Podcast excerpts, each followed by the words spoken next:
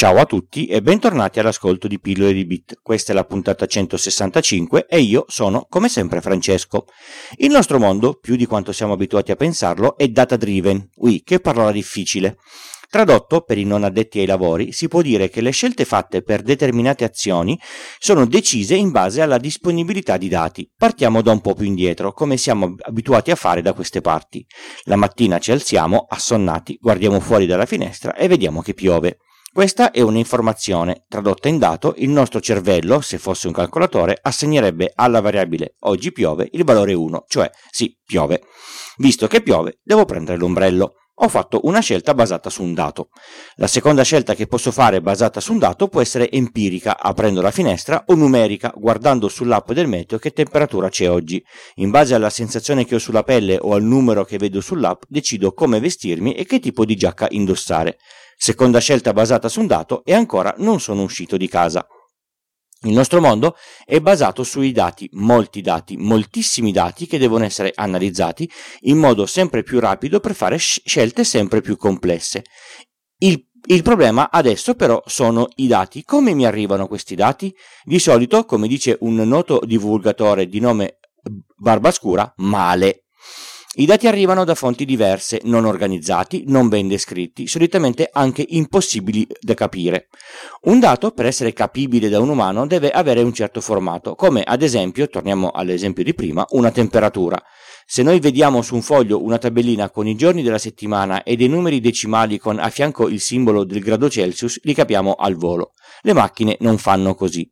Alla macchina devi dire ciao, questa tabella rappresenta le temperature, i valori sono decimali e la prima colonna contiene i giorni de- della settimana, la seconda le temperature in gradi Celsius. A questo punto la macchina è in grado di interpretare i dati che le vengono passati con un algoritmo che qualcuno avrà scritto, perché senza un algoritmo le macchine le accendiamo e loro stanno lì, ferme a consumare corrente e a non fare niente. I dati però devono essere messi lì sempre nello stesso modo, nella casella della temperatura le temperature in formato decimale e nella casella del giorno della settimana il giorno della settimana, scritto sempre nello stesso modo, non lun, mar, mer e poi lunedì, martedì e poi in un'altra lingua e poi in, in dialetto. Perché questo? Perché le macchine non sono int- intelligenti per ora. Non sono in grado di estrarre i dati da una informazione generica e non hanno capacità di fantasia. Le cose gliele si deve descrivere per bene, per filo e per segno. Ma a questo punto qual è il vantaggio delle macchine? Se noi riusciamo a analizzare il clima e poco altro in un tempo ragionevole, le macchine, se ben programmate, l'algoritmo di cui prima, riescono ad analizzare una quantità di dati che un cervello di una persona, anche la più dotata, non riesce neanche a immaginare. Intendiamoci, il nostro cervello sa analizzare moltissimi dati in breve tempo. Pensate solo mentre siete alla guida e appare un ostacolo imprevisto. Siamo in grado di an- analizzare dove svoltare, quanto frenare, vedere se la strada è libera e se c'è spazio per l'auto in pochissimo tempo, panico permettendo, ovviamente. Un'altra cosa in cui le macchine eccellano, non si spaventano. Un computer sa analizzare milioni di dati e in un tempo ragionevole vi sa dire, ad esempio, che se togliete un po' di materiale da quell'arcata del ponte risparmiate qualche tonnellata e il ponte tiene lo stesso il peso del traffico che ci passerà sopra. Lo ripeto, non se lo è immaginato la macchina, lei ha elaborato milioni di dati ben strutturati in base a un algoritmo che ha messo lì un cervello umano che da solo avrebbe potuto fare lo stesso calcolo, ma magari in mesi o anni di lavoro. Erano ovviamente solo due esempi. Come già detto, i dati devono arrivare alla macchina strutturati, ben descritti e sempre nello stesso modo. Per questo sono stati inventati dei formati appositi per renderli disponibili alle macchine, ad esempio i database. In una tabella, in ogni colonna, c'è un solo tipo di dato e conterrà solo quello. Se c'è una data, ci deve essere sempre una data e sempre in quel formato. Se c'è un numero decimale, ci sarà sempre un numero decimale. Ve lo ricordo ancora una volta che non fa mai male. Excel non è un database e non è un modo per scambiarsi dei dati. Ci hanno provato molti enti anche grossi e tutti quelli che hanno usato Excel hanno avuto enormi problemi.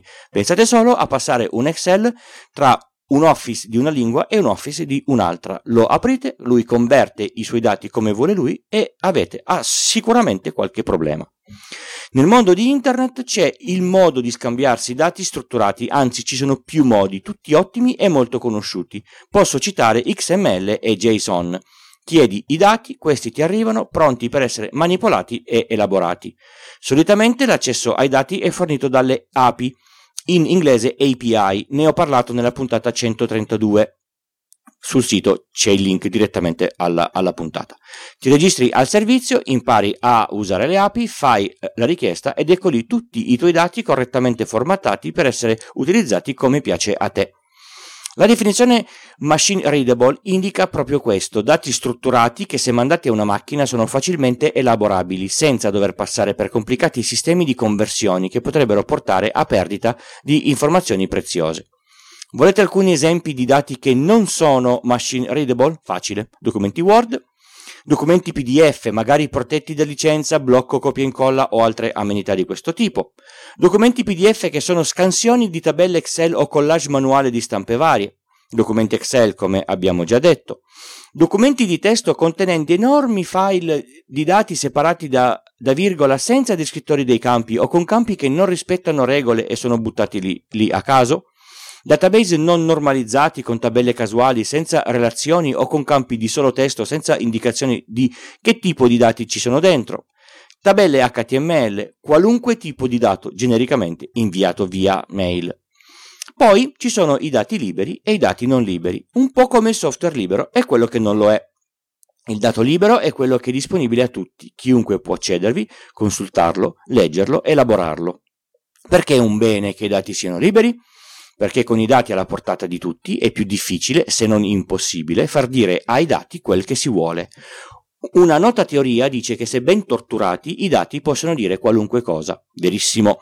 Ma se questi dati sono nella disponibilità di chiunque, il torturatore maligno salta fuori e da quel momento non godrà più della, della, fiducia perché è conosciuto come torturatore. Se qualcuno si mette ad analizzare i dati e li porta a dire una cosa che interessa solo a lui, tutti gli altri, con le giuste analisi, potranno dimostrare che quel che è uscito dall'analisi truffaldina è una conclusione di, di, di parte.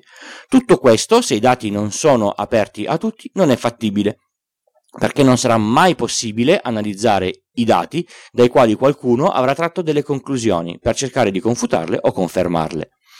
Se basi la libertà di movimento delle persone su dei dati che non sono liberi, mini la libertà complessiva delle persone stesse. Questo è quello che sta succedendo in Italia da qualche tempo, da quando è stato deciso che le regioni entrano in stati di gravità differenti in base a decine di parametri basati su dei dati che non sono pubblici. Quindi il colore e la gravità, dai quali deriva la libertà delle persone, può essere decisa in parametri non oggettivi e non controllabili. Per questo è stato lanciato l'hashtag Dati Bene Comune, al quale il podcast Pillole di Bit si associa e del quale vi leggo la lettera aperta inviata al governo. Tutte le informazioni le trovate sul loro sito datibenecomune.it, del quale vi lascio ovviamente il link nelle note dell'episodio come al solito. Viviamo una grave crisi. La società civile italiana, una delle più mature e competenti del mondo, è pronta a supportare le istruzioni nel farvi fronte. Per farlo però ha bisogno di dati. La cittadinanza stremata chiede risposte mirate, meno gravose di tutti in lockdown. Elaborarle richiede dati pubblici, disaggregati, continuamente aggiornati, ben documentati e facilmente accessibili a ricercatori, decisori, media e cittadini. Il nuovo sistema di classificazione del territorio nazionale in tre aree di rischio rappresenta, in questo senso, un'opportunità perché comporta un sofisticato sistema di monitoraggio nazionale e quindi genererà, si presume, molti dati di qualità. Il governo è consapevole di tutto questo. Un recente documento di indirizzo pone la trasparenza e l'accessibilità dei dati al centro della strategia di gestione del rischio pandemico. Pandemia a parte, l'Italia si impegna da tempo per la trasparenza amministrativa in sede internazionale, per esempio, siede nel board dell'Open Government Partnership. Purtroppo adottare un indirizzo non è sufficiente, bisogna anche tradurlo in pratica e questo significa lavoro duro, misure attuative, integrazione di flussi informativi, data store. Come sempre la differenza tra il dire e il fare è il fare. Per questo chiediamo al governo italiano di rendere disponibili, aperti, interoperabili, machine readable e disaggregati tutti i dati comunicati dalle regioni al governo dall'inizio dell'epidemia per monitorare e classificare il rischio epidemico, compresi tutti gli indicatori di processo sulla capacità di monitoraggio, di accertamento e quelli di risultato.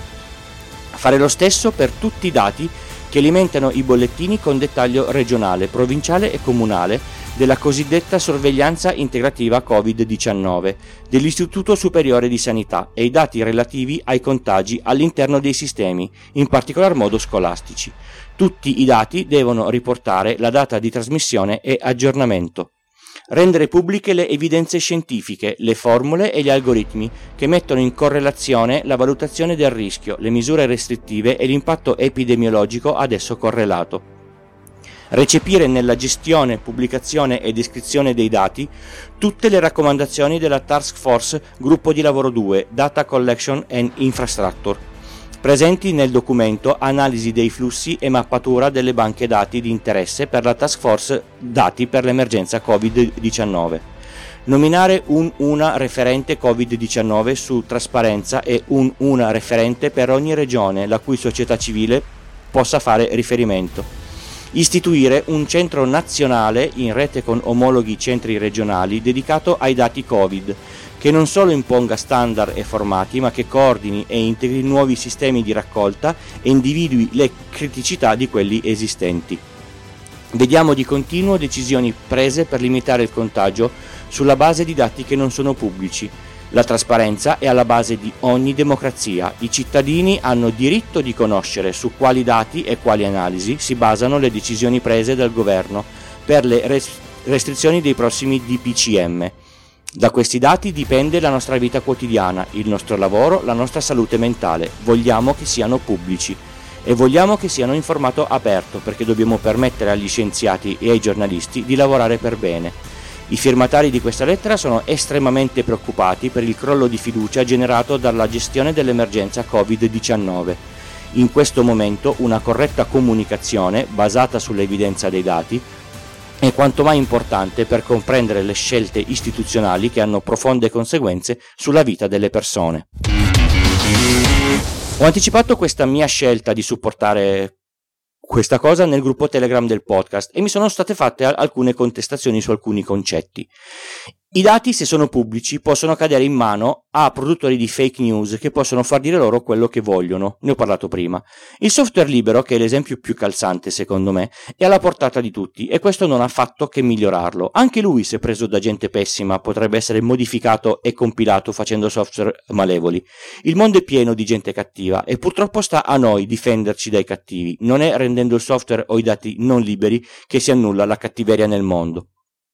Un'altra cosa che è venuta fuori riguarda le richieste di energie e personale per la gestione dei dati. Siamo in emergenza, abbiamo la necessità di focalizzarci sulla parte sanitaria, di salvare quante più persone possibili. Abbiamo bisogno di medici e posti letto, vero, ma abbiamo anche buttato via soldi in una miriade di fesserie, quindi energia ce n'è, risorse economiche anche. I dati possono salvare vite, famiglie e situazioni difficili. È giusto che vengano gestiti in modo equo e corretto. È giusto destinarci energie, impegno economico e attenzioni.